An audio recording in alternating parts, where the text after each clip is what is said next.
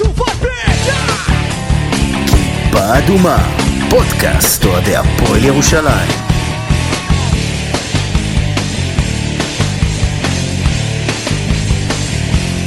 כיפה אדומה, פרק 23 לדעתי. כמה אבישי? כמה אנחנו?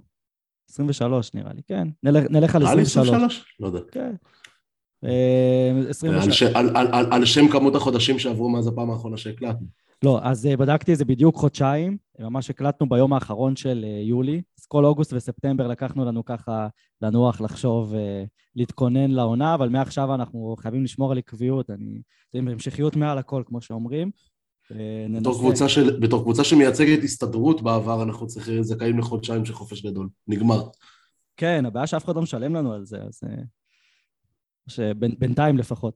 טוב, אה, אז אה, חוץ מאבישי סלונים, שאותו כבר שמעתם, נמצא איתנו גיא רחמני, שמקום מושבו בהובוקן. מה קורה, גיא? אה, מעולה, לפחות הסגל מלא מהפעם האחרונה עד עכשיו. כן, זה לא מובן מאליו. אתה מסתכל על זה בהשוואה לשנה שעברה, זה ממש לא מובן מאליו. לא בטוח שהיה לנו סגל מלא בשלב הזה שנה שעברה. טוב, אז אנחנו נדבר קצת ככה על מה שהיה בהכנה, גביע ווינר, על הבעיות בסגל, על מה שיותר טוב, מה שפחות טוב, ויש לנו כבר את אה, אחד המשחקים הכי חשובים בעונה בעוד אה, מחר למעשה, אני מניח שמי ששומע את זה ביום ראשון שהפרק יצא, זה כבר מחר דרוש אפקה מגיעה, יש לנו את חולון בהמשך השבוע, הרבה שמחה, הרבה ששון, אה, אבל אה, בואו נתחיל אה, בהתחלה. אז אה, אבישי, מה הרושם הראשוני שלך מה... מה שנבנה עד כה? לא אתחיל להעדיף פרה? אתה תבחר אתה, רושם ראשוני, זה יכול להיות טוב, זה יכול להיות רע. לא יודע, אני, אני מודה שאני לא כך יודע לאכול את, ה, את הקבוצה הזאת כרגע. אני אתחיל בדבר אחד. מאז שעודד קטש עזב בינואר 2021, נכון? אנחנו מדברים פה תכף על פרק זמן של שנתיים, לא באמת היה להפועל ירושלים איזשהו בעל בית על הקווים. אמ, עבר מאז, היה לנו מאז את אדומייטיס, היה את יונתן אלון, אחרי זה היה לנו את אורן עמיאל, אחרי זה היה לנו את יותם אלפרין.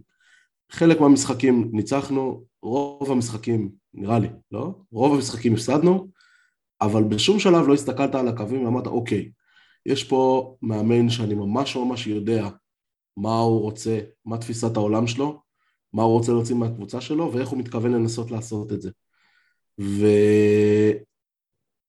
וזו העונה, זו הפעם הראשונה מאז אה, שעודד קטש עזב, שאני מסתכל על המאמן ועל הפועל ירושלים ואני פחות או יותר מבין מה הוא רוצה לעשות. האם זה מספיק? האם הסגל הזה מספיק? אה, האם חסרים פה דברים? כן, כן, כאילו ברור שיש פה המון המון סימני שאלה ודברים לא פתורים, אבל לפחות אני מסתכל על הקווים ואני אומר, אוקיי, זה מאמן שאפשר לצאת איתו למלחמה. אה, יכול להיות שצריך לשפר לו קצת את הכלים, יכול להיות שצריך לשפר לו קצת את הסיטואציה, יכול להיות שהוא צריך לשפר בעצמו דברים מסוימים, אבל זה נראה קצת יותר, אה, זה נראה כמו משהו עם כיוון. אה, וזה לא משהו שאפשר היה להגיד על הפועל ירושלים בשנתיים האחרונות. אתה יודע, במבט לאחור בדיעבד, ועם זה אפשר להתחיל. הבעיה זה שאין ממש זמן. ונראה לי שרחמן ידע להסביר את זה יותר טוב ממני. כן. גיא, מה, מה דעתך עד עכשיו? אה, אפור עכבר. אמ, אני חושב ש... אמ, הקבוצה היא לא כזו מדהימה כמו שיש אנשים שיחשבו, והיא גם לא כזו רעה. אה, בסך הכל נראה שבנו קבוצה מאוזנת, נדבר תכף על איפה יש אה, כמה חולשות. אני חושב שביחס לשלב שאנחנו נמצאים בו, של החלפת מערכת ומאמן ועשרה מתוך 12 שחקנים, זה נראה די סביר. אה, אם היינו בכל פורמט אחר, לא הייתי מתרגש מהמצב בכלל, אבל uh, ל-BCL יש שיטה כזאת שאנחנו צריכים בשבועיים הקרובים פחות או יותר לקבוע את uh, גורל העונה, כי זה שני משחקי בית נגד שתי יריבות, שהן, אה, שתיים מהיותר קשות מבין השלוש שיש לנו בבית, אז אתה צריך להיות בסוג של שיא כבר מחר. עכשיו, גם דרוש אפקה אה, לודוויסבורג, קבוצות שיחסית החליפו הרבה שחקנים בסגל, אז יכול להיות שנהיה יותר מוכנים מהן וזה יספיק, אבל בגדול נראה לי שבסדר, יש בעיה של סיטואציה לאור המפעל. כן, אני אגיד את זה ככה, הסתכלתי על, ה... אה, על המשחקים נגד אילת ונגד אה, הפועל ויגן פרנדלי תל אביב. איזה אחד מהם? היו שניים לדעתי, לא? לא, הסתכל... אה, נכון, לא אומר, הסתכלתי על המשחקים בגביע ווינר. בגביע ווינר. ואמרתי לעצמי שזה די דומה לאיפה שהיינו לפני שבועיים קודם לכן בטורניר אילת. אה, עכשיו, בטורניר אילת שיחקנו נגד, אה, לדעתי נגד באר שבע ונגד הפועל תל אביב, ולשלב הזה של העונה, בתחילת אמצע ספטמבר, נראינו מצוין. נראינו מצוין, ממש. אה, שחקנים, אתה יודע, כל פעם קיבלת נקודות משחקן אחר, היה איזשהו שטף מאוד מאוד ברור במשחק ומאוד חריג לקבוצה כל כך כל כך חדשה. ההגנה ידעה, אתה יודע, לטפס למעלה ברגעים מסוימים, וזה היה נראה באופן כללי מאוד מאוד טוב. לשלב הזה של העונה. הבעיה היא ששבועיים אחר כך הגענו לגביע ווינר ונראינו בדיוק אותו דבר. שזה בסדר אם אתה אה, חודש לפני פתיחת העונה. לא כשאתה נמצא שבוע, ארבעה, חמישה ימים לפני אולי אחד המשחקים הכי חשובים של העונה שלך. והתחושה שלי זה שהקבוצה הזאת צריכה עוד חודש לפחות, בלי קשר לשאלה אם הסגל הזה מספיק או לא, היא צריכה עוד חודש כדי להתחיל להראות מה שהיא יכולה, אבל אין לה. וכשאין לך חודש אתה צריך למצוא את הדרכים לנצח משחקים גם כשאתה עדיין לא קרוב להיות במיטבך וזו שאלה שמדאיגה אותי מאוד לקראת יום שני. כי אני לא בטוח שיש לנו את, ה... את החומר שידע לגרד את זה. כן, גם בגלל שאתה... האופי של הקבוצה וגם בגלל, ה... בגלל סוג השחקנים. כשאתה, כשאתה לא קבוצה שרצה ביחד שנה שנייה או שלישית ונדע הביאו חיזוק פה חיזוק שם כשהכל חדש אז בשלבים האלה של השנה אתה נשען הרבה על כישרון. עכשיו, ב... כרגע בפועל ירושלים זה נראה כמו קרינגטון, ולכאורה רנדולף, למרות שהוא היה די נוכח נפקד בשני המשחקים האחרונים. אז uh, אם שניהם יגיעו ביחד נגד הראש ההפקה, פלוס עוד קצת, זה יכול להספיק, אבל אם, אם לא נקבל משחק טוב מאיפה שכן יש לנו כישרון, אנחנו לא מאומנים כרגע ברמה של המערכת תנצח את זה. שוב, זה כל האמת, אין לי מושג איך דור שפה כנראה אם קבוצה חדשה, תחילת עונה, יכול להיות שהם במצב יותר כן. אה, מחורבן משלנו, ואז הכל טוב. נרחיב עליהם בהמשך. אני רוצה רגע לתת איזה נקודה למשחקי הכנה. אה, אני לא, לא רוצה להתייחס פה לסגל העניינים, אבל היה משחק הכנה אה, פתוח לקהל במלחה מול גליל עליון. וואי, זה עשה לי, תקשיבו, איזה פלשבק. אני לא הייתי עם אה, יושבי מלחה שגדלו שם לגמרי, אבל עדיין המשחק הזה היה... הזכיר איזה משהו נשכח כזה, שגרם לי לשקול אה, אולי שצריך להעביר את משחקי הבית למלחה, אתם יודעים, אה, עם הכמות קהל שתהיה וזה, בהרבה משחקים נראה לי זה יכול להספיק. לא? חשבתי שזה תגיד שזה הזכיר לך את עונת 2013, לדעתי אחת האחרונות שלנו במלחה. הייתי בצבא... מבחינת איך שהקבוצה נראתה, אבל... הייתי בצבא ולא הייתי בשום משחק. רחמני, אתה זוכר את 2013 הנהדרת? אה, כן, מה עשיתי ב-2013? התחתנתי נראה לי. אה, לא, יעקב לירז ודרוקר וכל הלהקה. כן, ב-2013. כן. אה, שנה מופלאה. תראה, אני כן גדלתי במלחה ויש לי את כל החיבור הרגשי וההיסטוריה, אבל זה לא מספיק בשביל הפועל ירושלים היום. נכון שהארנה יש לה בעיות משלה, ונכון שאנחנו לא במצב של למלא את הארנה, היה עדיף שהיה לנו עכשיו איזה אולם של 6,000-8,000 מקומות וגם שבנוי פרפקט. אמ, מלכה זה כיף ונוסטלגי, אבל זה ללכת כן. אחורה. לא, אני הרגשתי שאני יוצא משם ונוסע עם אבא שלי לאכול פיצה בקניון מלכה, כזה כאילו, ממש היה, אה, החזיר אותי לילדות. אמ, ומה ראית מהקבוצה? אה, מהקבוצה, אני יודע, עוד לא, אין לי איזה התרשמות אה, יותר מדי, אני חושב ש... יש לנו איזה בעיה, נקרא לזה בעיה קטנה, בזרים, שרק אחד מהם כרגע תורם באופן עקבי, כמו שאתה אמרת, קרינגטון. אה, אתה יודע, אני לא, לא רוצה להיות... אה, לא, אני לא אגיד. יש בעיה בקו הקדמי, בקיצור. אנחנו נרחיב על זה בהמשך, אה, על, ה, על הבעיות בקו הקדמי, ותכלס גם בסגל הישראלי. זאת אומרת, בוא נגיד, הזרים, הגארדים הזרים טובים, קרינגטון, סמית, אני סומך עליהם. על הקו הקדמי. אתה סומך על סמית? זו שאלה טובה. אמ, אתה יודע מה, אני, גם כי אני מכיר אותו וכי ראינו אותו משחק, אנחנו יודעים מה נקבל ממנו. אני לא חושב שהוא השחקן הכי טוב בעולם, אבל הוא שחקן בסדר, הוא שחקן יציב, לא יודע אם זה מספיק, אבל, אבל אני יודע מה נקבל ממנו. השאר, אני לא בטוח שבכלל יש מה, מה לסמוך על זה. בוא נדבר רגע על ספידי סמית, כי זה, אתה יודע, בוא, אם אנחנו מדברים קצת על הרושם הראשוני שלנו עם שחקנים, אז בוא נתחיל מלמטה. ספידי סמית... רק עוד שנייה לפני שפותחים את זה, נקודה קטנה מה- מהמשחק נגד הפועל תל אביב. ספידי סמית עם חמישה עיבודים וארבעה אסיסטים, שזה אה לרכז.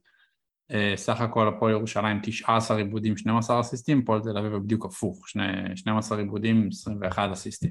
אבל, אבל אז, זה, מאוד, אה, זה מאוד היה משחק לא מייצג של ספידי סמית אה, ממה שאנחנו מכירים אותו, כי אני חושב שבאמת, כששאר הקבוצה לא הייתה שם, הוא היה צריך לקחת על עצמו גם את עניין הכלייה, הרבה פחות אסיסטים, וזה הוביל אותו גם להרבה עיבודים, כי זה שחקן שבדרך כלל יסיים לך עם, לא יודע, שמונה, תשעה אסיסטים לפעמים, והרבה פחות נקודות. כאילו דווקא זה שהוא עם 21 נקודות זה לא טוב במשחק הזה, אבל כי רנדולף לא פגע והקו הקדמי לא היה קיים, אז הוא היה חייב לקחת על עצמו. אז פה אני לא חושב גם קרינגדון הגיע באיחור. נכון, כן. אני, אני מתחבר למה שיפתח אומר, אני גם אגיד יותר מזה. אם יש דבר אחד שהבנו כבר עכשיו על הכדורסל של ג'יקיץ', הוא שעמדת הרכז אה, חשובה בכל קבוצת כדורסל, ועמדת הרכז בקבוצה של ג'יקיץ' חשובה כנראה פי שתיים או פי שלוש. אה, הקבוצה שלא משחקת, אתה יודע, את, ה, את הסבבים האינסופיים של pick and roll, אלא נשענת מאוד על היכולת לזהות עכשיו um, לאן ללכת, לאן להעביר את הכדור, קריאת מצבים טובה, יכולת להזיז כדור במהירות מצד אחד לצד שני, זקוקה נואשות לרכז שהוא floor uh, general, מפקד של האירוע הזה. וספידי סמית הוא בדיוק האדם ב- לכאורה שאתה אומר שצריך לעשות את העבודה הזאת עבור ג'יקיץ'. וכשהוא קולע 21 נקודות, זה סימן שהוא לקח על עצמו דברים שלא בהכרח הוא אמור לקחת. הוא לקח שם המון זריקות לשלוש שבמשחקים קודמים לא נכנסו, אמ, ודווקא במשחקים קודמים, שניצחנו לאורך ההכנה, הוא קלע פחות, הרבה פחות משמעותית, אבל הוא מסר הרבה יותר יודע, המשחק נגד אילת ברבע גמר, שכולם דיברו על כמה שהוא חלש וכמה שהוא לא תורם תקפית והכל, אבל אדם מסר עשרה אסיסטים על אפס עיבודים. זה, תגיד, זה, אוקיי, שתי ספידי נקודות זה לא מספיק? האמיתי. זה ספידי סמית האמיתי. אני לא יודע, אני לא חושב ששתי נקודות ואפס עיבודים זה לא, ספיד לא, סמית אני האמיתי. ה- להיות אני נכון מדבר לשלם- על האסיסטים אה, עיבודים, על ה-10-0 הזה, זה... אומר, כשאתה משחק עם שחקן שאחת התכונות הבולטות שלו היא היכולת לשנות את הקצב של המשחק מאוד מהר ולקחת אה, כדור שהפך מריבאונד הגנה מתחת לסל לייצר אה, משחק מעבר מאוד מאוד מהיר והוא כל הזמן מחפש ימינה שמאלה ומחפש את המסירה הלא בהכרח שגרתית ומי שרואה את המסירות שלו מבין שלא תמיד הוא מחפש את הכדור השגרתי הברור. הרבה פעמים מחפש לחצות את כל ההגנה או למסור דווקא לשחקן שאף אחד לא מסתכל לכיוונו יש לו ראיית משחק מאוד מאוד חריגה. הוא רואה משחק בצורה נהדרת, הוא מסתכל על המשחק קצת אחרת מגארדים שלפחות שהיו כאן בשנים האחרונות. כן, והיה נראה ששאר השחקנים שרוצה- גם אה, לא מוכנים לזה. יפה. עכשיו, מי שרוצה לתת לו את החופש לזה, צריך להיות נכון לספוג את השניים, שלו, שניים, שניים וחצי עיבודים שלו במשחק. אה, וכשהוא מוסר 10 על 0 זה חריג, אבל גם כשהוא מוסר אה, 4 על 5, כמו בחצי גמר, על חמישה עיבודים, זה החריג השני. והציפייה היא שהוא יתייצב איפשהו באמצע, כלומר, אם הוא יהיה שחקן שנותן לך 8, 10 נקודות למשחק ומוסיף על זה 6-7 אסיסטים, זה מה שאתה צריך ממנו. האם הוא יכול להגיע לשם? אני חושב שכן. אני חושב שכן. זה תלוי בעוד כל מיני דברים שאנחנו נרחיב עליהם בהמשך. אני חושב שהוא סובל כרגע מבעיה שהיא יותר אה, רחבה, והיא חוסר התיאום, או אני אקרא לזה אפילו חוסר התקשורת קצת, של הקבוצה, אה, בהתקפה. אני מסתכל על ההבדלים המשמעותיים, לפחות משחקי האימון שאני ראיתי שהיו בסביבה סטרילית ושקטה, לבין משחקי ההכנה, גביע ווינר, שהיו בסביבה רועשת, עם קהל, עם עידוד, עם כל המסביב, ואני רואה הבדל מאוד מאוד גדול בתקשורת. היכולת שלהם לתקשר אחד עם השני, אתה יודע, במבט, בסימון, בדברים מהסוג הזה, הייתה הרבה הרבה פחות טובה גם נגד אילת, ובטח נגד, נגד הפועל תל אביב, וזה מאוד השפיע על איך שמשחק ההתקפה נראה. אתה רואה כל מיני קצרים בתקשורת, שחקן שמבצע, הולך לתרגיל הלא נכון, או רץ לכיוון הלא נכון, לא כי המאמן לא יודע לכוון אותם לעשות את זה, כי את כל התרגול הם עשו עד עכשיו בשקט, במקומות שקטים, ופתאום ברעש אתה צריך לקלוט בחצי עין מה משחקים, או אה, בחצי עין לראות האם משחקים את אה, התרגיל הזה טוב. שמאלה או ימינה, האם משחקים אותו לרנדולף או משחקים אותו לקורנליוס, ושם היו המון המון קצרים, וספידי סמית כשההתקפה לא זורמת סביבו וכשהקבוצה לא מתואמת סביבו, מאוד מאוד קשה לו ליצור. כן, אז אה, נקווה שיום שני בארנה אה, עדיין ימשיך להיות רועש, כאילו, כי זה, אתה יודע. שעה קהל. כן, אולי נבקש לא, לא להפריע. אני, אני, זו בדיוק, זו בדיוק, זה בדיוק הסיפור שמתחבר ל, ל, למה שאמרתי בפתיחה. תן לקבוצה הזאת עוד חודש, אני חושב שהיא תראה הרבה הרבה יותר טוב. הבעיה היא שאין לנו חודש. אין לנו. כן, טוב, בוא נדבר על ה... וכרגע צריך לחיות על כישרון. בוא נעבור uh, ל... אולי בעיה עיקרית לפי מה שרוב האוהדים רואים, וכל מי שטיפה ראה את המשחק מול הפועל תל אביב ואת המשחקים האחרונים שואל את עצמו, אז uh, מה קורה עם זאק הנקינס, אבישי? אתה מרשה לי את המשחק מילים שחשבתי עליו קודם? שתף אותנו. אולי זה שם הפרק, זה. כתבתי באייטם של מדברים על הנקינס, כתבתי אנה זאק. וזו שאלה טובה. כאילו, אני לא יודע, למה תגידו אתם רגע, אני, אני מודה שאין אין לי, אין לי דעה מספיק מגובשת לגבי הסיפור הזה של הנקינס. הנקינס היה בעונה הזאת בראשון סוג של גוליבר בארץ הגמדים, אה, והוא היה מאוד מאוד מאוד אפקטיבי מתחת לסל. עכשיו זה התחיל יפה במשחקי אמון לפי המספרים, לא את הכל אה, היה אפשר לראות. אמ, ואני חושב שבשלושה האחרונים, כלומר זה התחיל בעוד, עוד במשחק נגד הפועל תל אביב הראשון בטורניר באילת, הוא כבר היה קצת תלוש וזה שלושה רצופים. עכשיו, הבעיה היא בעיקר, בעיקר, בעיקר ביכולת לעשות נקודות. זאת אומרת, הוא הוריד 14 ריבאונדים נגד הפועל תל אביב, זה הרבה, ניצחנו אותם בריבאונד, זה בכלל הכי שניצחנו בו במשחק הזה.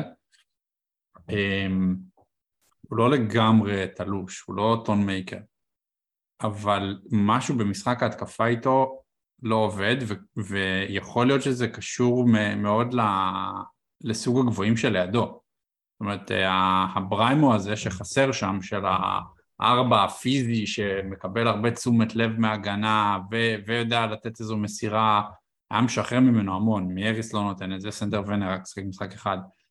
אמ, אז אני חושב שהבעיה המרכזית היא איך מכניסים אותו למצב שהוא עשר נקודות למשחק ולשחק איתו short רולים ו pick and רולים מטר מאחורי קו העונשין זה לא מפחיד אף הגנה כי הוא מקבל את הכדור שם והוא לא כל כך יודע מה לעשות איתו אחרי כן.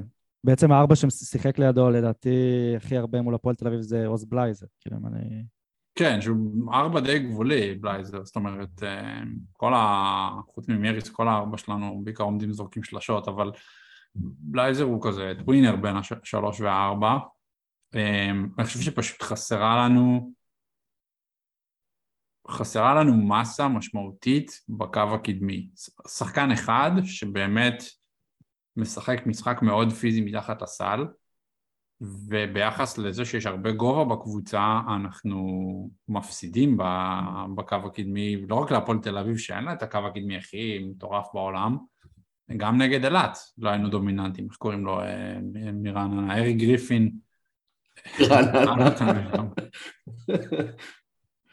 ארי גריפין, לא, כן, שנמצא כרגע ב-NBA, לא?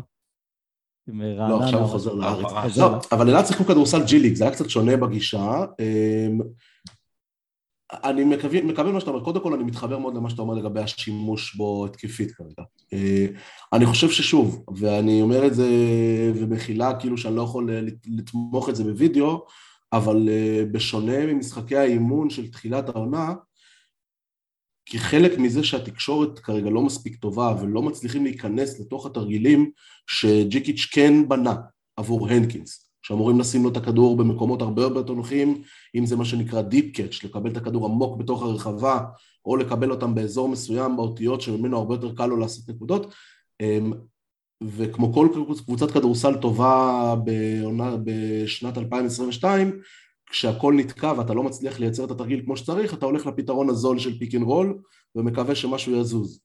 ואז הנקינס נראה, אתה יודע, הוא מקבל שם את הכדור בשורט רול על ההיי פוסט, והוא נראה כמו המים הזה של ג'ון טרבולטה, אתה מכיר את זה שהוא מסתובב ימינה שמאלה ולא יודע כל כך כאילו לאיזה איפה הוא נמצא? אז ככה זה מרגיש לפעמים כשהנקינס מקבל שם את הכדור. זה לא הספוט שלו, הוא לא יכול לייצר משם נקודות, הוא לא יכול להוריד בכדור לרצפה ולקחת שחקנים לטבעת, צריך לדעת איך להשתמש בו. עכשיו השאלה האם היכולת להשתמש בו שווה את מה, בהתקפה שווה את מה שאתה מקבל ממנו בהגנה.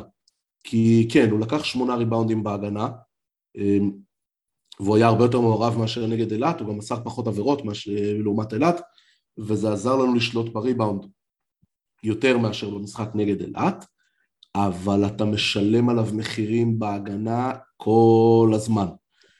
נכון. יש דרכים להחביא, גם, אני לא בטוח ששווה.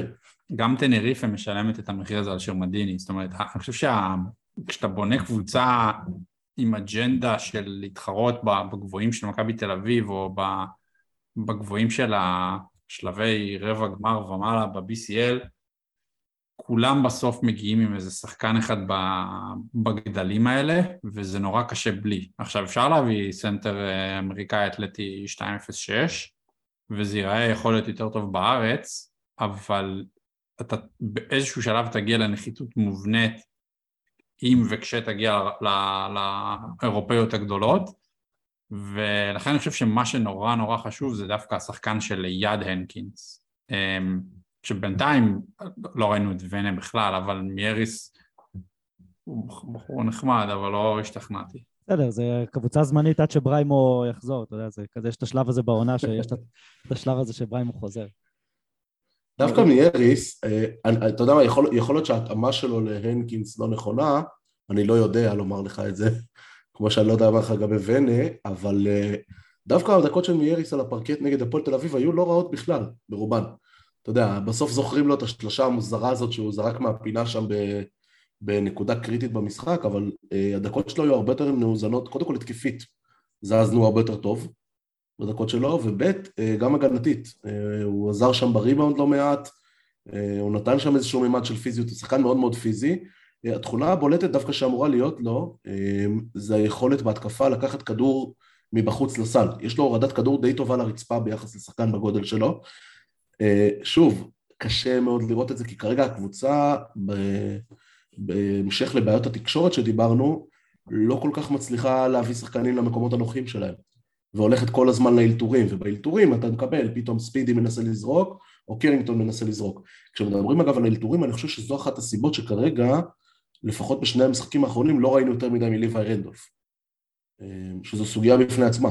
רנדולף הוא שחקן מאוד מאוד מוכשר, מאוד מוכשר, אתה לא מגיע למה שהגעת מבחינת ממוצע נקודות ב-BCL, אם אין לך רמת כישרון אה, מסוימת ומעלה, ויש לו אותה. יש לו אותה, ראיתי את זה באוסטנד שנה שעברה, ראיתי את זה לפני שנתיים, הוא שיחק אה, אצל דן שמיר בניו זילנד ברייקרס, יש לו רמת כישרון מאוד מאוד גבוהה. העניין הוא שרנדולף עושה את הדברים האלה מתוך שטף של משחק. הוא לא scorer מהסוג של קרינגטון, או להבדיל, אם אנחנו הולכים אחורה, ג'לין אדמס כזה, שלוקח את הכדור, מסמן לכולם עם הידיים, זוזו fucking הצידה, והולך לעשות סל. אה, זה לא הסגנון שלו, הוא לא חי מזה, הוא לא מצליח ליהנות מזה.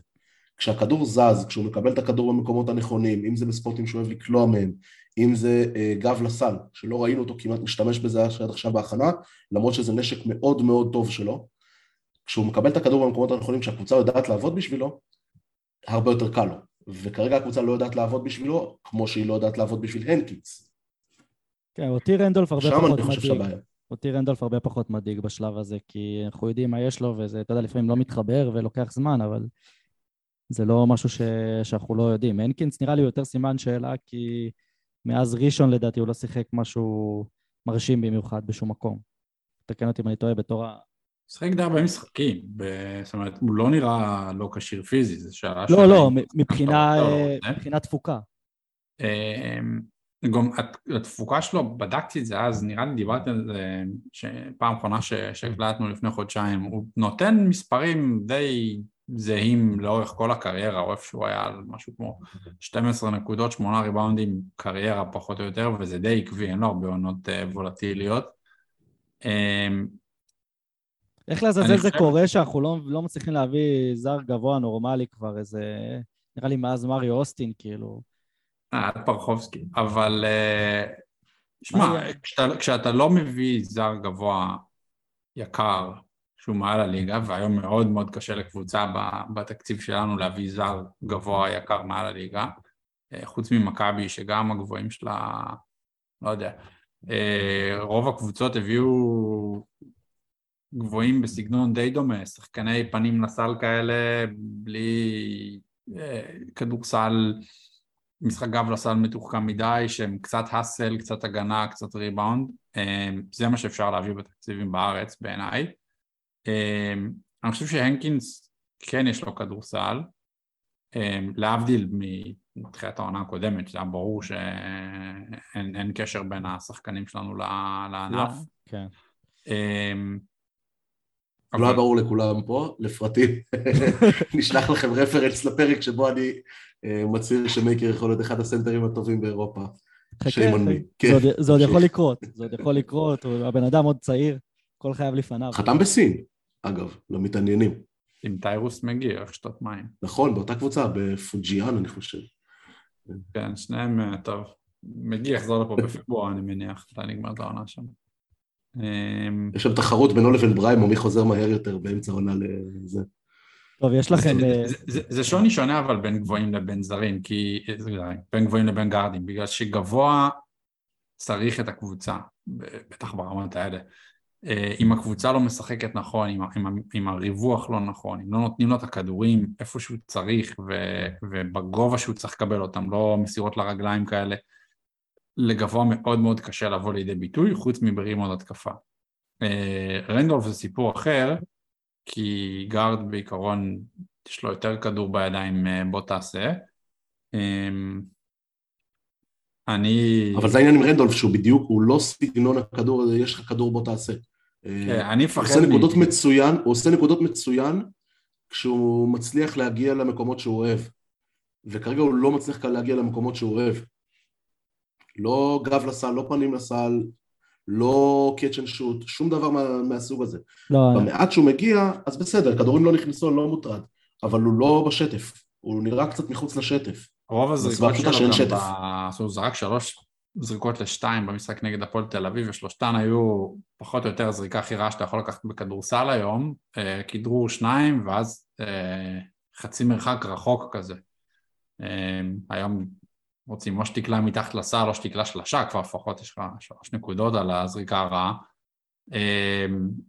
רנדולף זרק את כל הזריקות שלו בערך הדבר הכי גרוע שאפשר לסיים איתו התקפה, וזה גם היה נראה ככה. עכשיו, בשם מי שזה ייכנס, אני מקווה, יש הרבה ימים שזה ייכנס אליו, כי זו זריקה שהוא... לא, זו גם זריקה שהוא יודע לעשות באחוזים לא רעים בכלל, אה, גם בקבוצות קודמות. אז זו אחת האיכויות שמדברים עליהן בכל מה שקשור לסקורינג שלו, זה שהוא יודע מאוד, הוא יודע לקלוע טוב אוף דריבל מכדרור, והוא יודע גם לעשות את זה מחצי מרחק.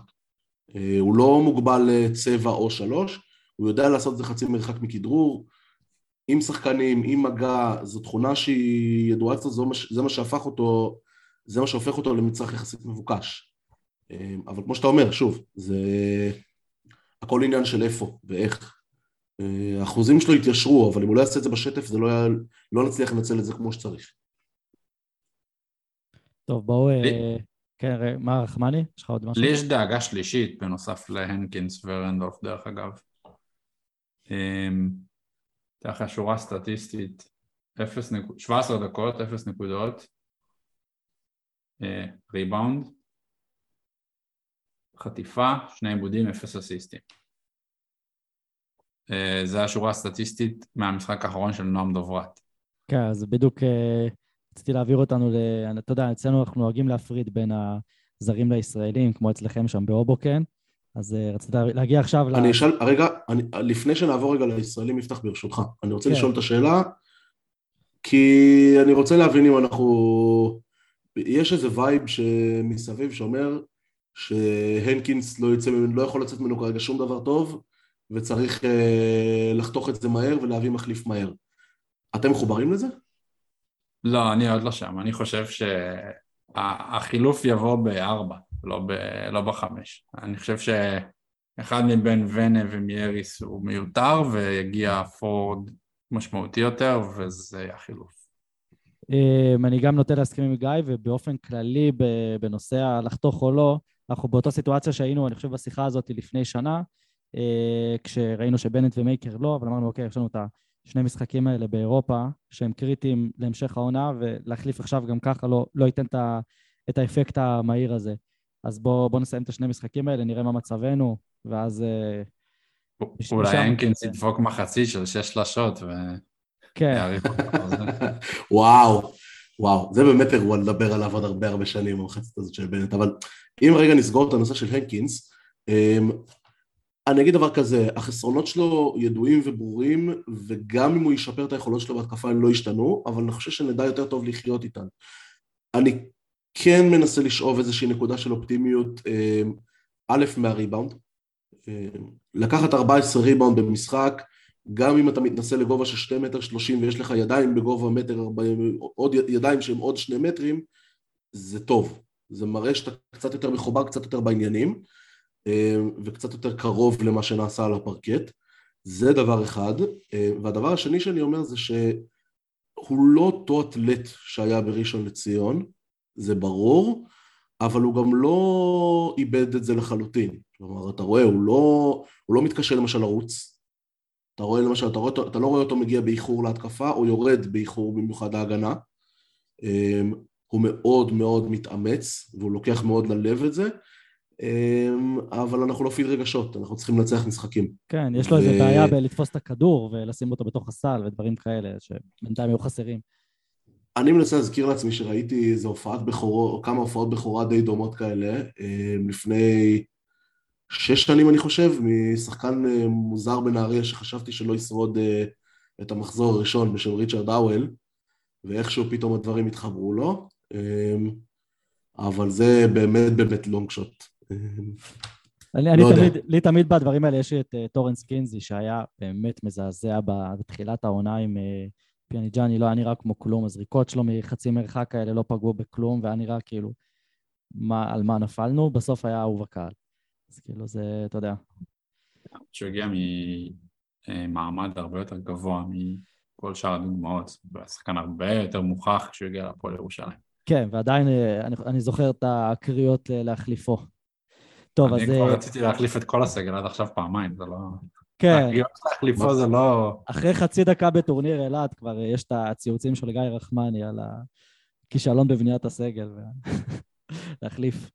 טוב, עכשיו אה, על הישראלים, אה, לכאורה אני חשבתי שהסגל הישראלי שלנו אה, הוא שדרוג לעומת שנה שעברה, ואחרי הכמה משחקים האלה אני כבר לא בטוח, אז נשמח לשמוע את דעתכם בעניין. הוא כן שדרוג, אבל הוא עוד לא מספיק, הוא לא... זאת אומרת, הוא, הוא לא הסגל הישראלי השני הכי טוב בליגה. אני חושב שלפועל תל אביב ולמכבי תל אביב יש ישראלים יותר טובים.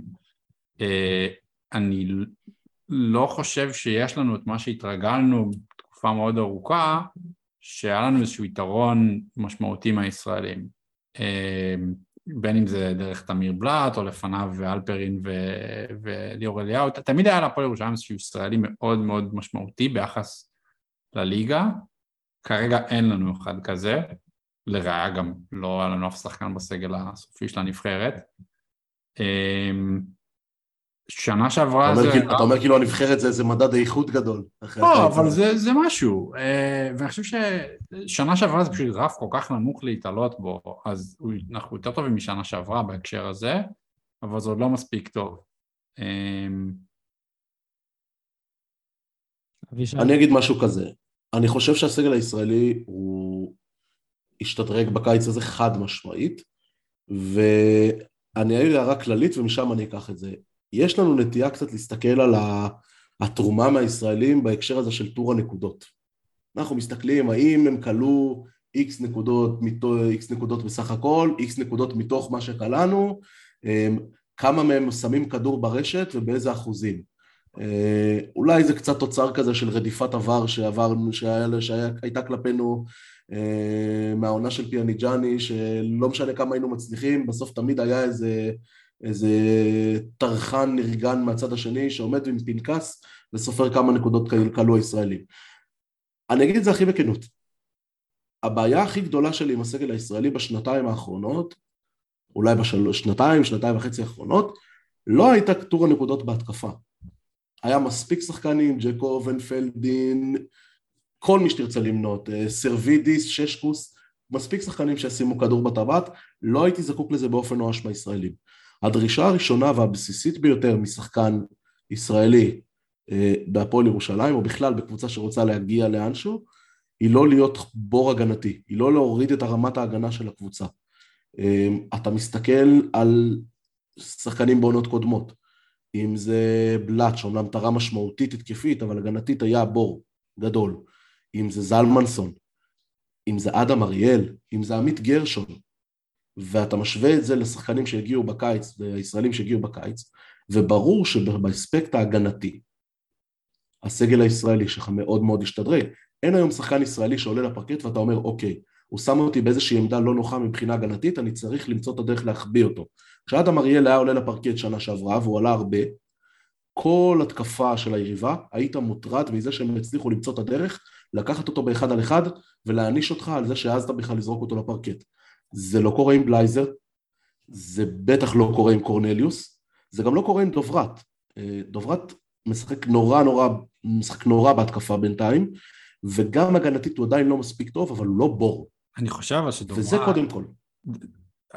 אני מסכים עם הסנטימנט הכללי, אני חושב שנועם דוברת, אני, אני מתייחס אליו אחרת מכל שאר הישראלים בסגל שלנו, כי כל מה שאתה אומר עכשיו הוא, הוא נכון לגביהם, הוא לא נכון לגבי נועם דוברת. נועם דוברת אמור להיות שחקן יותר משמעותי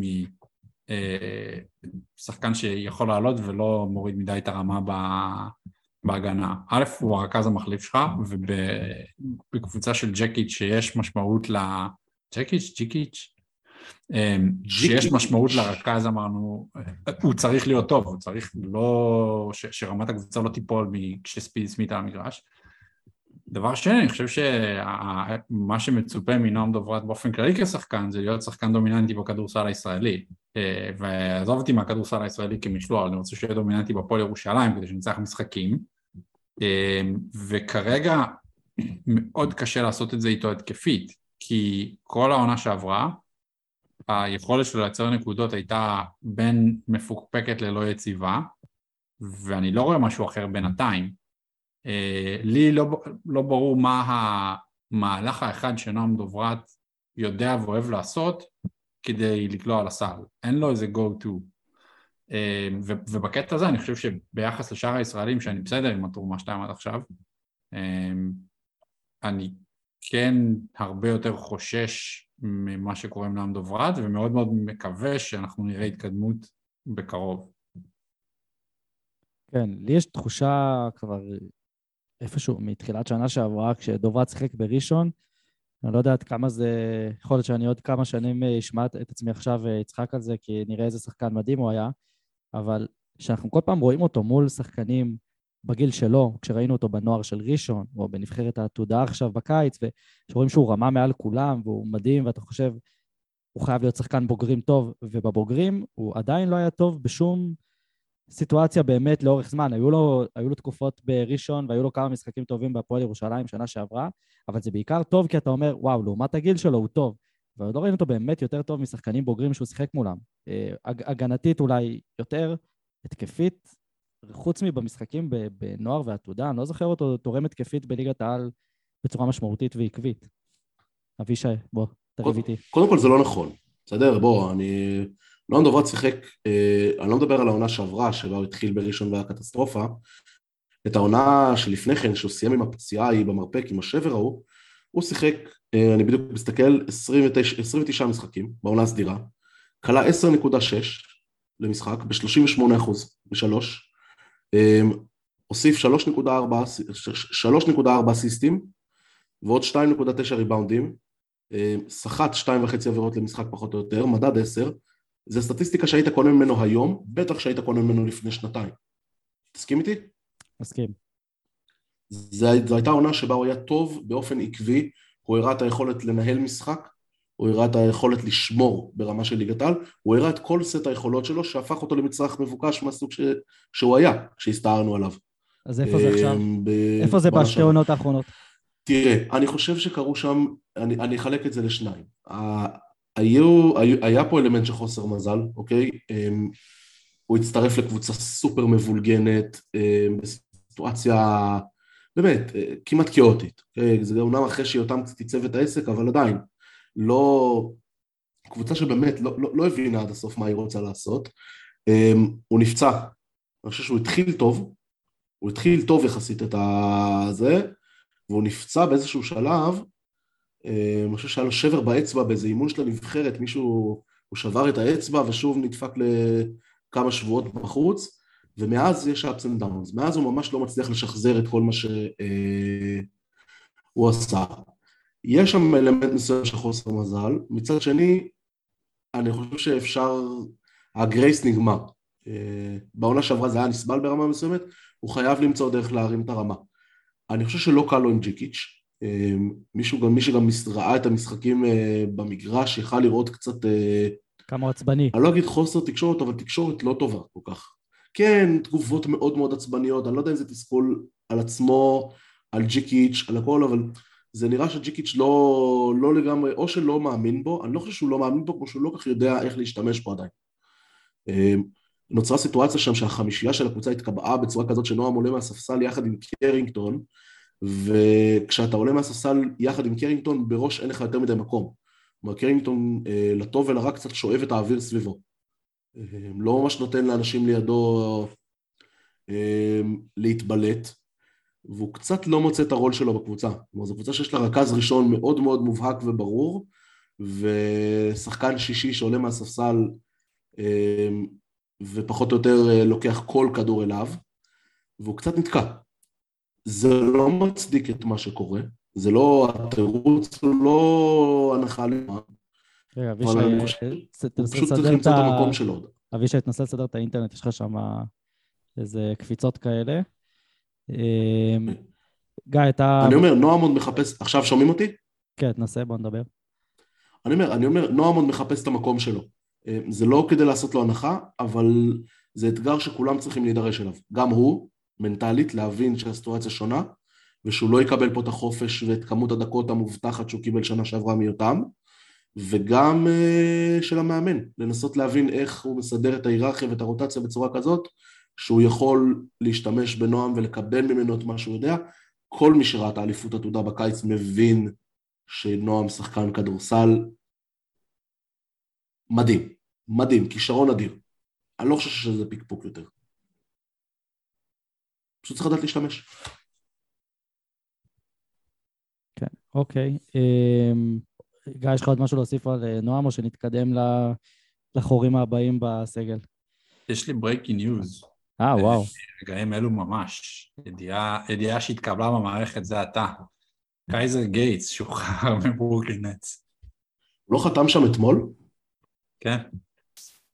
כן, גם חתם, בוא, חתם על אקזיביטן, זה חוזה כזה, זה... רגע, בוא נדבר שנייה, דיברנו על נועם, אוקיי? ודיברנו רק שלילי, על... אה, לא שלילי, רק שלילי, אבל דיברנו הרבה שלילי. מה אנחנו אומרים על קורנליוס? אה, אני מאוד נהנה ממנו בינתיים, האמת שאני מודה שלא כזה שמתי לב לקריירה שלו עד עכשיו, אה, כאילו ראיתי שהוא הלך מכות שם עם אוהדים של ראשון, שזה אחלה, ו... אמ, כשהוא חתם אצלנו שאלתי קצת אוהדים של, של גלבוע מה הם חושבים והאמת שהפידבקים שקיבלתי היו שהוא אחלה והם מאוד אהבו אותו ושהוא יתרום יותר ממה שאנחנו חושבים אני מניח שהוא לא יהיה שחקן של 20-25 נקודות למשחק כמו שהיה בחצי הגמר נגד אילת אבל בסך הכל הוא אתה יודע, הוא זורק, הוא מעז, הוא שומר, צריך קצת להירגע עם, ה... עם הפוזות, כי זה לא תמיד uh, עוזר, אבל uh, אני מרוצה, הוא לא באמת צריך להיות שחקן חמישייה. Um, אני לא יודע אם צ'קיץ' מחכה לסנדר ונה או לקרינגטון או מה, מה התכנון, אבל אנחנו לא נמשיך עם החמישייה הנוכחית, אני מניח, uh, עמוק לתוך העונה, ואני חושב קורנליוס ירד לספסל ובלייזר יישאר הישראלי הפותח. כן. איך היית מסדר באמת החמישייה? כלומר, אני מנסה להבין למה, למה, למה, כאילו על מה זה נסמך. אני חושב שהחמישייה שלנו פותחת קצת חלש, אה, בעיקר התקפית. אה, אם זה יסתדר אז אחלה, אבל אני חושב שאפשר לפתוח... אה, האמת שיש פה סוגיה קצת מוזרה, כי בלייזר הוא לא קלאסי 4 ורנדולף הוא כזה 2-3, אבל הייתי או מעלה את פנה ומוריד את קורנליוס, או מוריד את בלייזר ומעלה את קרינגטון, אבל אני לא חושב שהחמישייה הנוכחית מספיק חזקה. חושב שהיא תכניס אותנו פה ושם לבורות שאין סיבה להיכנס אליהם. כן, גם אני מניח שיהיה הבדל בין אה, BCL לליגה. כשאתה לא צריך את הישראלי בסגל, אז אתה יכול לעלות עם החמישייה הזרה, אה, חוץ ממייריס, עם כל הזרים, וזה מסודר מבחינת עמדות יחסית טוב. השאלה אם אתה יכול לפתוח בארץ, אה, אפילו עם ספידי סמית כרכז, עם רנדולף בשתיים, עם בלייזר כשלוש, ואז עם ונה והנקינס. יכול להיות שזה מסדר לך את כל המשחק. שאני חושב שקרינגטון, אני גם חושב יותר מזה, אני חושב שקרינגטון מרגיש מאוד, נראה לי לפחות שקרינגטון מרגיש מאוד בנוח אה, אה, מהפוזיציה שלו, אתה יודע, מהסיטואציה שהוא עולה שחקן שישי. אני מזכיר לכם שעד לפני שנתיים וחצי היה לנו שחקן שישי קבוע בקבוצה בשם ג'ייקובן בראון, הוא לא פתח בחמישייה. עד עונת, 20, עד עונת הקטסטרופות, בשנתיים הראשונות שלו, הוא רוב הזמן לא פתח בחמישייה. לא, זה ברור שג'קיץ' רוצה שקרינגטון יהיה שחקן שעולה מהספסל ומרים איתו כוח כן. אש, כי אחרת אתה בבעיה, אבל זה עדיין לא אומר שהחמישייה הנוכחית... גם אה, ג'יילן אדמס היה שחקן שישי רוב המשחקים. לדעתי הוא גם זכה בשחקן השישי של העונה, בעונה החולפת. כן. אגב, לגבי קורנליוס אני חייב לציין, אמ, אני מתחבר למה שרחמני אמר, אמ, אני מאוד מאוד מרוצה ממה שהוא מראה עד עכשיו. אמ, אני חושב שבאותה נקודה בשנה שעברה דיברנו בנשימה, בצורה די דומה על עמית גרשון, שגם פתח, גם בהכנה המוזרה וגם בתחילת העונה, קלה ונראה מחובר ונראה בעסק. אני חושב שזה שונה אה, משתי סיבות, ושתי דברים, שתי סיבות שגורמות לי להיות קצת יותר אופטימי לגבי ההמשך עם קורנליוס. הראשונה היא שכמו שדיברנו על כל עניין ההגנה, אה, קורנליוס נכנס למשחק דרך הגנה. הוא שומר בינתיים, שומר נהדר. אני לא יודע כמה זה יחזיק לו זמן, זה צריך להיבחן גם מול שחקנים באירופה. כרגע הוא עושה עבודת הגנה יוצאת מן הכלל. אה, גם מחזיק, רגל, גם מחזיק רגליים, משתמש בידיים הארוכות שלו מאוד מאוד טוב, מפריע למסירות, חוטף כדורים, בהיבט הזה הוא מרשים מאוד. הכלייה, כמו שאמרתי, מבחינתי סוג של בונוס, צריך לתת אחת, שתיים כאלה במשחק, אני לא בונה על 21 נקודות ממנו בכל ערב או בשום ערב. אה, והדבר השני שבולט, כלומר, אה, שגורם לי לחשוב שזה יכול להחזיק יותר מאשר גרשון, זה שגרשון עשה את זה שנה שעברה בסיטואציה מאוד לא טבעית, שבה הוא אה, היה מי שחשב שגרש הוא רכז, וניסה להשתמש בו כרכז. אמ, ותחילת העונה הייתה כזו, הכל היה קצת אה, מבולבל אצל כולם, ובשנייה שכולם התחילו, כל הקבוצות התחילו להתאפס מימין ומשמאל, והוא נשאר תקוע פתאום בסיטואציה לא טבעית עבורו, ראית את הדעיכה. וקורנליוס משחק כרגע במקום הנכון שלו. הוא משחק בשלוש, לפעמים הוא משחק גם בשתיים בסיטואציות מסוימות, אמ, ולא זז משם, ואלה המקומות הטבעיים שלו. ואם הוא עושה את הדברים טוב כשהוא בעמדה הטבעית שלו, יש לי יסוד סביר להניח שהוא יוכל לעשות את זה גם בהמשך. כשקבוצות אחרות יתגבשו וילמדו אותנו יותר טוב. טוב, בואו נמשיך לשחקן הבא. אני, ליטאי שגב אני אוותר, כי אני חושב שגם אנחנו מכירים אותו, וגם בינתיים הוא נראה די דומה, ומקבלים מה שאנחנו מכירים. אין איזה שינוי לטוב משמעותי. לטוב ולרע אין איזה שינוי משמעותי. אה, עוז בלייזר. אה, לא, אני, אני עדיין לא יודע מה, מה אני חושב על עוז בלייזר. אני מראש לא אוהב אותו, דיברנו על זה פה גם בפודקאסט הזה עוד מימיו, מימיו הראשונים, לדעתי עוד לפני שהוא היה במכבי תל אביב, אבל לא מת על השחקן הזה, ואני עדיין לא יודע מה אני חושב עליו בהפועל ירושלים, אז אה, ניתן לה, לכם להגיד את דעתכם. אה, אני לא יודע אם עוז בלייזר צריך לזרוק שבע שלשות במשחק. אם הוא לא, כן שבע שלשות, אז עדיף שיקלע שבע שלשות, אבל אני חושב שזה מרגיש כאילו עוז בלייזר הגיע להוכיח שהתפקיד הקטן שהוא שיחק במכבי תל אביב זה תוצאה של זה שהוא היה במכבי תל אביב ובקבוצה אחרת הוא שחקן דומיננטי והוא כוכב. אה, הוא לוקח המון המון זריקות, אה, שאני לא בטוח שזה המשחק הטבעי שלו. אני חושב שאם הוא יחזור לשחק את הכדורסל הרגיל שהוא שיחק לפני זה, הוא יהיה שחקן הרבה יותר טוב, הוא יעשה פשוט פחות טעויות, כי הוא כן משחק בהגנה והוא יחסית כן לוקח ריבאונדים, וכשהוא הולך לסל בכוח זה, זה לא רע. אמ, הוא, הוא קצת עושה דברים שהוא לא אמור לעשות. הרבה, אני יודע, בטניס קוראים לזה unforced errors. אמ, אני מקווה ש, שככל שהשטף של הקבוצה יתייצב והוא יחזור לעשות את מה שהוא יודע לעשות, אנחנו אה, נקבל שחקן יותר אה, יעיל. אני מסכים עם מה שאתה אומר, אה, אני מאוד מתחבר לסוף. אה, אני חושב שהזריקות הרעות שהוא לוקח וה...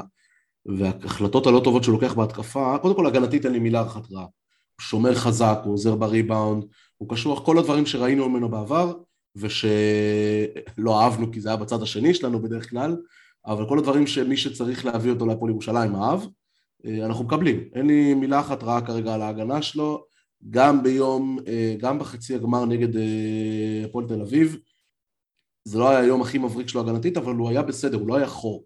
הבעיות לא הגיעו ממנו. התקפית, אני מתחבר למה שאתה אומר, זה פשוט, אני חושב שהוא לוקח את הזריקות האלה פשוט כי כל, העסק קצת מבולגן עדיין. עוז בלייזר לא אמור לקבל כדור post-up, הוא לא שחקן post-up. בשום צורה.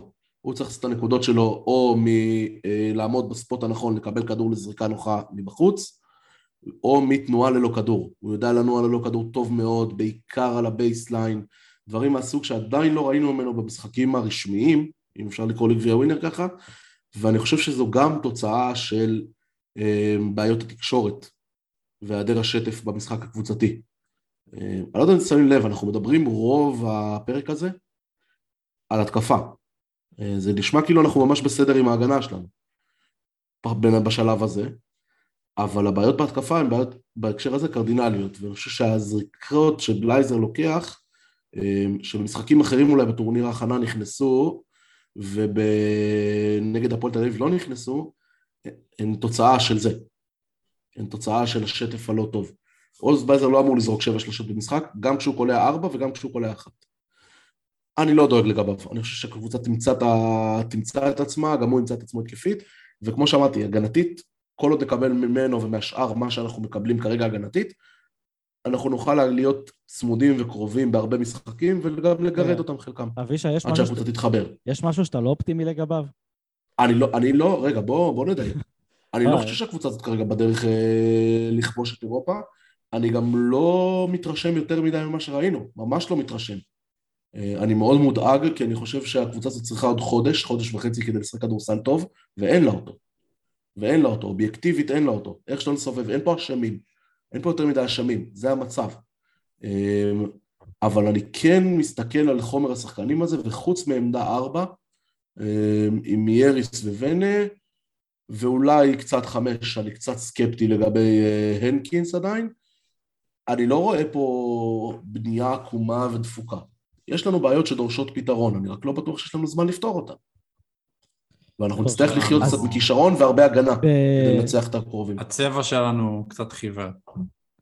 אפור, מה שאתה אומר. טוב, אז... אה, תהרוג אותי, זה הדבר הכי לא מעניין בעולם. מה אכפת לי אה, שהקבוצה אפורה? אני רוצה שהקבוצה תנצח. תן לי לקחת אליפות, תן לי לקחת תארים, ושהקבוצה הזאת תהיה הכי אפורה בעולם. אני נשים באנר בארנה, 50 גוונים של אפור, עם התואר אה, זה. אבל, אביש, אבל אבישי, ראינו נגיד עונה שעברה, אתה יודע, תמיד אומרים, הקהל אה, לא מעניין אותו מי קולע ומה קולע, העיקר שהם מנצחים. עונה שעברה, בחלקים גדולים ממנה, הייתה קבוצה מנצחת אה, אפילו נראית טוב, כי אתה יודע, אנחנו שוכרים את זה עכשיו, הובלנו את הטבלה, ניצחנו, היינו בהישגים, ועדיין זה לא עזר להביא יותר קהל. כן, אבל לא זה היה אחרי שעפת מאירופה מאוד מהר, וגם מהגביע די מהר, אז כבר אה, שיחקת על אני יודע, המשחק על, האליפות זה אה, משחק ארוך מאוד, אומרת, אה, תרגום רע אולי מ... זו מטרה ארוכת טווח. אה, ברגע שעפת משני מפעלים ויש לך עוד שלושה ארבעה חודשים להעביר, אז אתה מנצח. הט- הטענה שלי פה היא שהיא לא בסוף תמיד, לא תמיד כדורסל מנצח זה מספיק, כאילו, אתה... יש כזה סיסמה כזאת, העיקר שננצח לא משנה איך, אז ברור שבתור אה, קבוצה ומאמן זה לא משנה איך אתה מנצח וזה, אבל בתור מועדון, לפעמים יש משמעות גם לאיך משחקים. אה, מה זה לפעמים? יש משמעות לאיך משחקים. קבוצה שתהיה משעממת ואפורה, גם אם היא תנצח, אה, היא, לא תצליח למשוך יותר עניין ויותר קהל.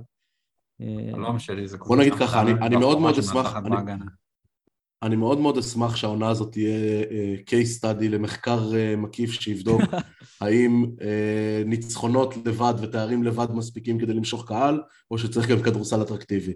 תן לי לשחק את הכדורסל. הכי מגעיל בעולם ולנצח. בוא, אה, 2016-2017, אני לא חושב שמישהו התלונן לחוסר חיבור לקבוצה, אה, למרות שהיא שיחקה כדורסל שמגעיל את השועלים. לא, לא, לא, לא, לא. תוך כדי העונה היו המון ביקורות. אני, אני יכול להגיד לך, אני זוכר משפטים על הכדררת של ג'רלס והזה, וזה משעמם וזה מכוער ואי אפשר לראות את זה, גם כשניצחנו. אבל יש end game. אבל יש end game. אם הקבוצה הזאת תדע לנצח משחקים, תאמין לי, באמת, זה, זה הדבר, אני, אולי זה רק אני. טוב, לא מעניין מה אותי אם היא או לא. אני לא מחלקת שיווק.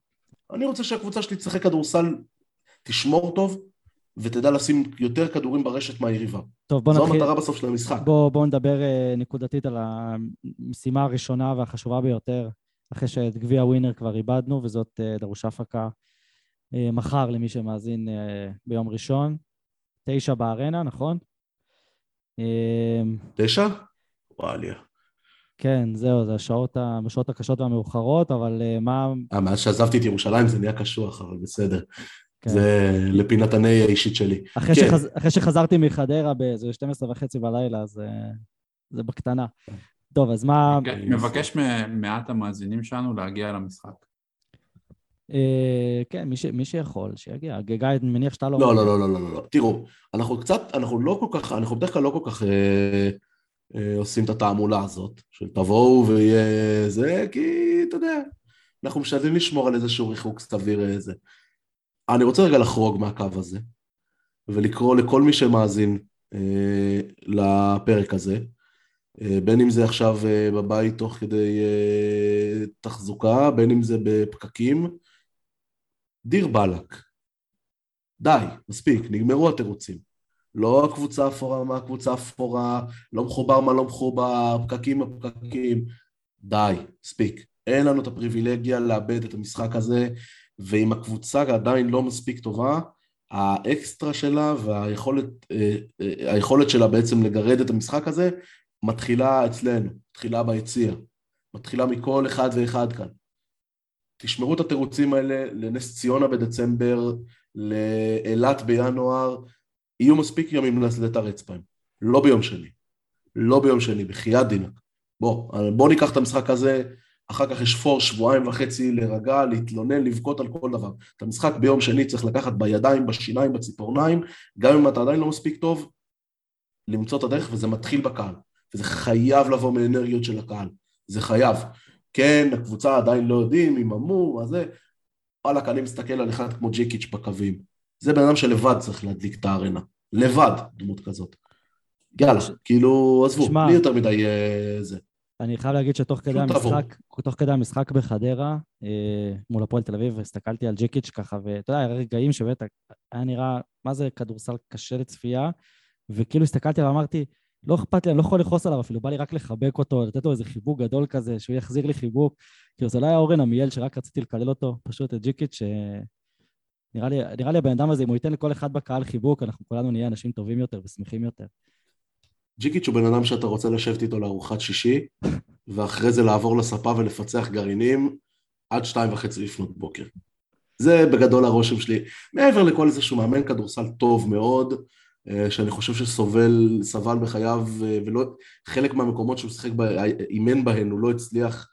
אה, קצת אולי בגלל שהוא, אני לא חושב שיש לו אור של פיל כל כך כמו שחושבים מהדמות שלו, חושב שהוא קצת לוקח ללב יותר מדי דברים שקורים מסביב, וביקורות ודברים מהסוג הזה. נראה לי קצת רושם של אדם שיותר אה, חשוף ופגיע מאיך שהוא נראה, ומכל מיני סיבות אחרות, אני חושב שיש עליו כל מיני סטיגמות שדי ברור מאיפה הן מגיעות, שקצת הקשו על מתקדם, אבל הוא מאמן כדורסל חריף מאוד, חריף מאוד, ובן אדם שאתה מסתכל על הקבוצה, והיא אמנם לא משחקת כל כך טוב כרגע, אבל אתה מבין מה הוא רוצה.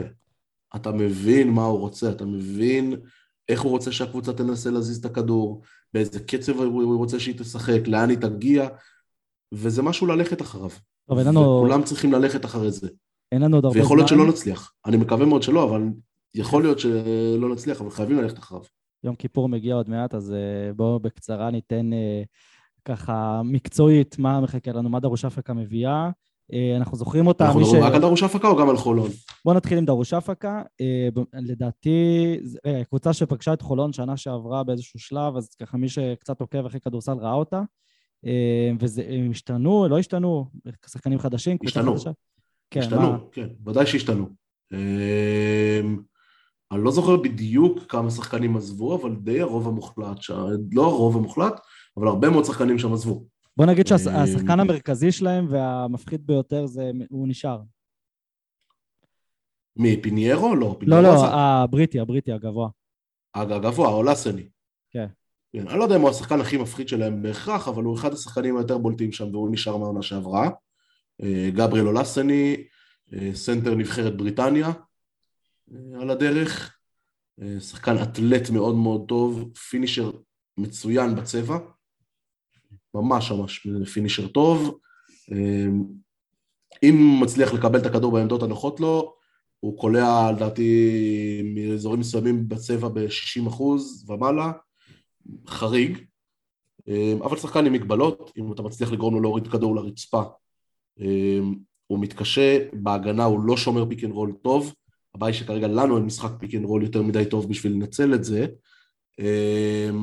אבל כן, הוא אחד המוציאים לפועל העיקריים שלהם, לדעתי הוא קלע 19 נקודות אה, ביום שישי נגד טורק טלקום, כמעט ניצחו שם.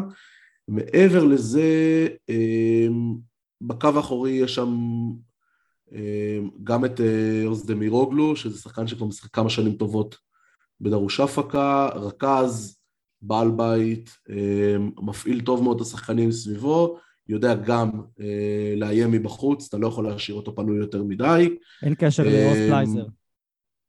לא. לא, עוז אחר. אוזדמירוגלו קרוב.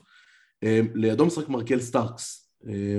גארד, משחק בעמדה 2 מרקל סטארקס, שחקן ששחק בשנה שעברה באיגוקיה, אם אני זוכר נכון, הפסיד אה, ב play-in, הם הפסידו לאוסטנד עם ליווי רנדולף, אני חושב.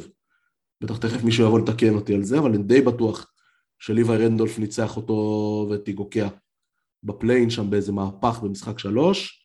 אתה נכנס פה שם עוד שמות. לעכבר כדורסל, כאילו, ברמת... לא, אין שם איזה, אתה רוצה עוד שמות. סינן גולר זה נראה לי שם שעוד קצת מכירים, הוא עולה שם מהספסל, אם אני זוכר נכון. כן, בכל קבוצה טורקית יש סינן גולר, אז... כן, למרות שאני לא בטוח שהוא, זה, לדעתי הוא לא שיחק בשישי, אני לא סגור מה מצבו. צריך לשים לב גם ליבוע, שחקן בשם אקוואסי יבוע, בריטי גם כן, אם אני זוכר נכון, משחק שם שתיים, שלוש כזה. סוסי אור, שחקן מאוד מאוד חזק, משתמש המון בפיזיות שלו, תוקף הרבה מאוד את ריבאונד ההתקפה. לא, זה לא, זה אחר, לא משנה. שחקן מאוד מאוד חזק, יודע לעשות הרבה הרבה נקודות ממהלכי האסל, שומר מאוד מאוד טוב.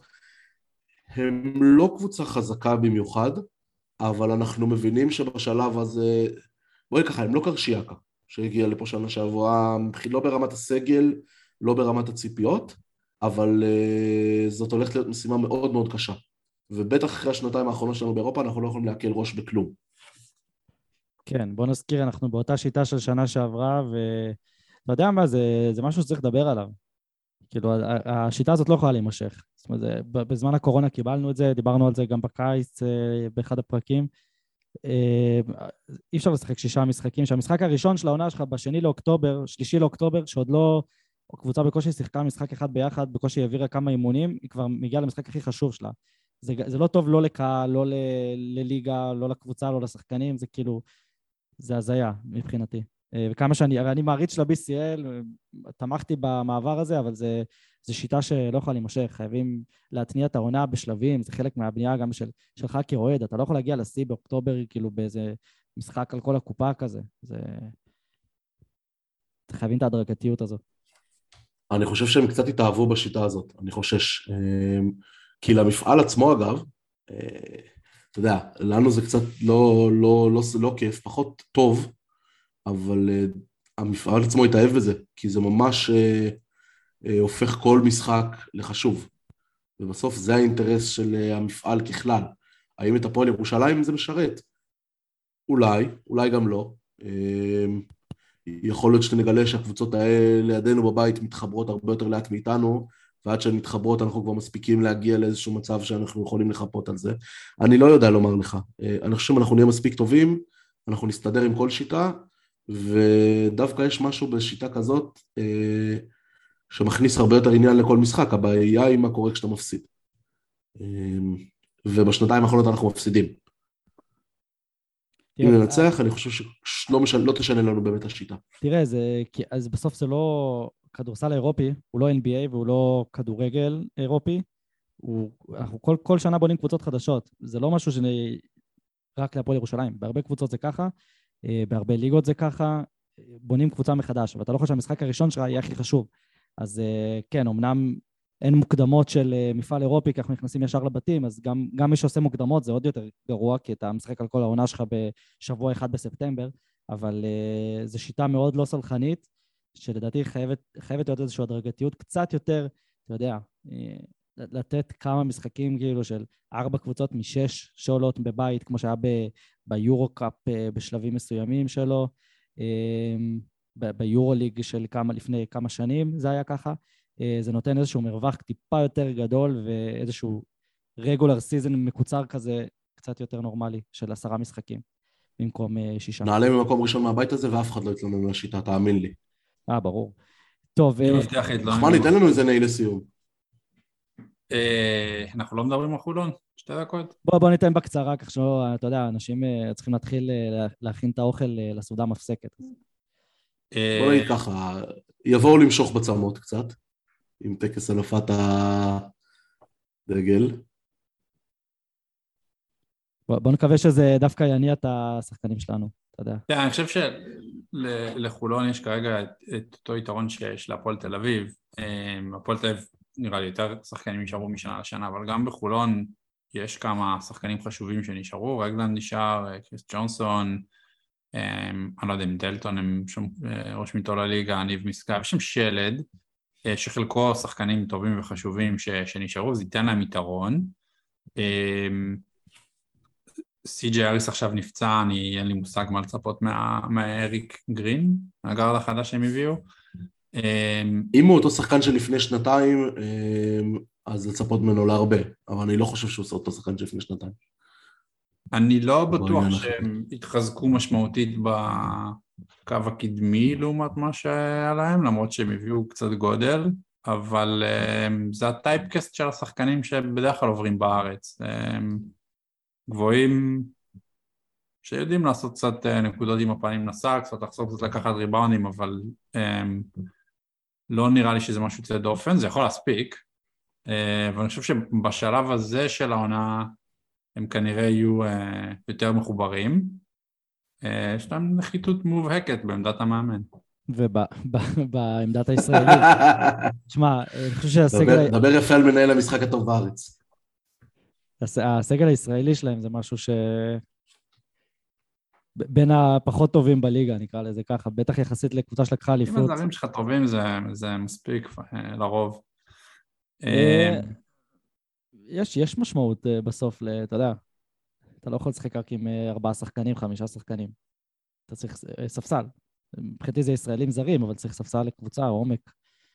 שחר אמיר ואמיר דדון, לא יודע איך קוראים להם שם, אז זה שם של זמר לדעתי בכלל. זה דוסון, בורדיון, ניב משגב, הם יביאו מישהו במהלך העונה, יש עדיין כמה ישראלים חופשיים גם שמסתובבים אה, איפשהו, בריסקר. זה, זה, זה מסוג הציטוטים שאחרי זה יקליטו וישלפו לנו בהמשך, הירידות על הסגל הישראלי שלהם.